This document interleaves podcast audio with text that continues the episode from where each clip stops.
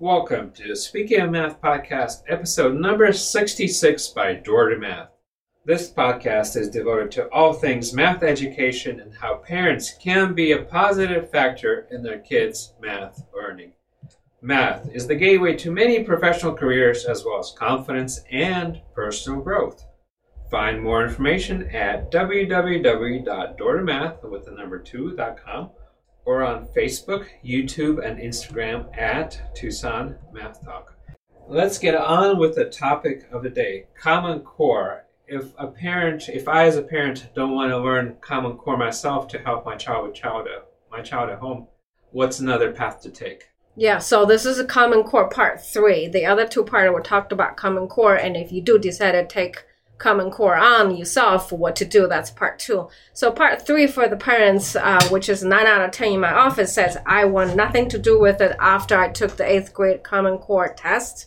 So what do I do? So here's the thing I tell the parents: you gotta be the quarterback, coach, and psychologist all rolled in one because in the end you are the math guardian for your child, first line of defense, right? So math is a marathon from K to 12, it's 12 years. So think of yourself, if I don't want to teach and I don't want to play the field on the field, um, Common Core and teach the Common Core.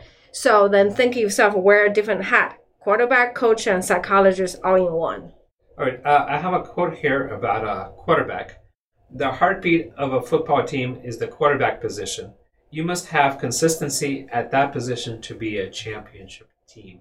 So how does that translate to math? So basically, you want to be the one build a team around for your child, right? So you got to be the one to say, okay, I don't want to teach, but then here's someone who loves math, and the second part is really important, passionate about teaching because it's not the math material our child will be responding to at the beginning. It's always someone else's passion. If someone else can transfer that passion onto your child, much like a football coach or a baseball coach or gymnastic coach, whichever one has that passion, transfer onto your kid, and then your kid is really in a good spot, right? And also have someone other activities, anything else you can think of that your kid is naturally interested in and good at, because that's where the kid is going to learn how to build confidence. Math itself, it's kind of tough and thorny at the beginning. If your kid is uh, not really wanting to do it, you got to find another way to transfer that confidence elsewhere. All right. So for the person that you find um, to help with Common Core, or the people that you find, they don't necessarily have to know the Common Core themselves. That's not the top requirement. Not quite a requirement per se, but I do think you know. It's think of it that in nature, the three things is what makes it most. Uh, stable, right? Three-legged stool is stable. So you want to build at least a, like a three-person team, sort of speaking, right? You want someone who really knows math and someone who loves teaching so the kid knows what it feels like to love to learn something and someone who uh, can guide your child to build confidence either through sports or music or arts, anything else that outside of academics, so the child knows what it feels like to have confidence in something he or she loves. Okay, yeah, our daughter started taking violin lessons with at three years old, and she stayed with the same violin teacher until she was 18. And I think that gave her a lot of confidence when it came to math. I do too. I think, you know, that some sort of, eh, in one area, that feeling transfer into another subject. And I think a lot of parents say, hey, you know, math is the thing. No, I say, no, find something your child feel naturally confident and have someone guide that confidence to grow. And then it's really easy to transfer than trying to grow uh, from the area or topic that child not naturally liking it. Okay, I have some confidence that I can find a person to develop their other talents so I can transfer their confidence to math. I don't have as much confidence to find a math person for them. Yeah, so a common mistake of what I see parents do is that equiv- equivalating someone who's good at math to someone good at teaching math. They're not the same thing. Someone good at teaching math loves the teaching and know the math. It's the word and I really want to stress because at the end of the day, someone good at math but can't teach is going to rob your child that joy of learning.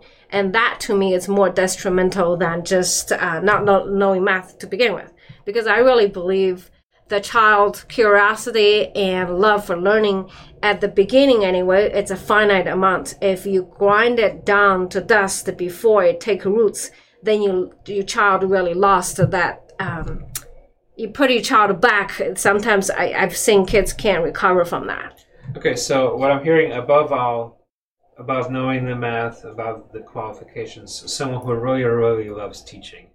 Love teaching is must. It's first requirement I would look for. Uh, whatever this teacher is good at, that's second consideration. Because if you have love for teaching, you can always uh, switch the focus to something else you could not naturally fall in love with and often the case is the math, right?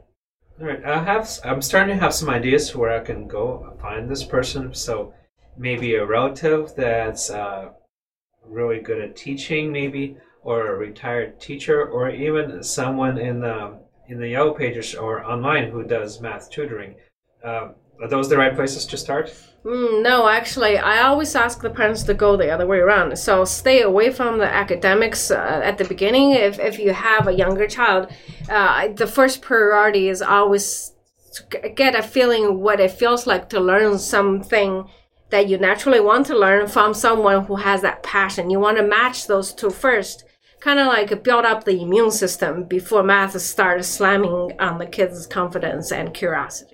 So that sounds more like the school I pick and the teachers at school that, that have. Or even think beyond that. Fishing. Someone who loves fishing and your child naturally likes to fish. Or your child likes to try golf. Someone who loves the golfing, right? Like, so something that's outside of academics that you can build the immune system really strong. And then you take your child to something that may not be as fun at the beginning. For example, learning math. Okay. So someone outside academics, someone loves fishing, uh, sports, whatever. I get that part. I'm still a little bit stuck on where do I where do I go for the second step, or how do I judge the criteria for the second step. I would think that actually, if most of volunteers are a good place to start. The reason people volunteer on something is because they love that subject enough to spend their free time if you think about it, there's 24 hours in a day, 86,400 or some seconds. That's not a lot of time, right? But so someone who's willing to spend that little free time and still wanting to teach math, that you've got a good start there. Okay, now that gives me some ideas. I can think of several places for that. One is the local public library. Yes. Most of them have volunteer math tutors there. Another one is the Boys and Girls Club, or several other after school clubs that have volunteers there. Yeah. And the third one is the school itself. They have uh, after school volunteers that uh, help kids with math too. That's a good place, also. Yes. All right. So um, we got that covered. Uh, online. Now, on that note, let me just say one thing. Um, sometimes teacher supplement their income outside so that's what I've seen most of my social girlfriends go there. I would actually say start from the library first. Again, you're looking for someone who's loving the subject enough to spend their free time. Again, free time, right? You, you and I, we all know how precious those free time we have. If someone loves it so much, they're willing to spend their free time on that. That gives you a good clue. All right, that sounds paradoxical to me at first. Uh, that someone go to someone does it for free then someone that does it for pay. But it kind of makes sense when you put it in the context of someone that really loves teaching rather than knows the subject well itself. Right. All right. Um, so that makes sense to me. So if I, as a parent, decide I don't want to work with my child on Common Core math for whatever reason, and there's many good reasons, I need to be a quarterback for my child and find the resources outside. And the first thing I need to do is connect my child with someone that has a passion about something, not necessarily math, that they can transfer that passion. And then once the child builds up self confidence, then move on to math. And the key point for there is someone that loves teaching rather than necessarily knows the subject himself. And most likely that's a volunteer. I would think so. So prioritize love teaching part before the subject. All right. And on that note, until next time. Happy parenting.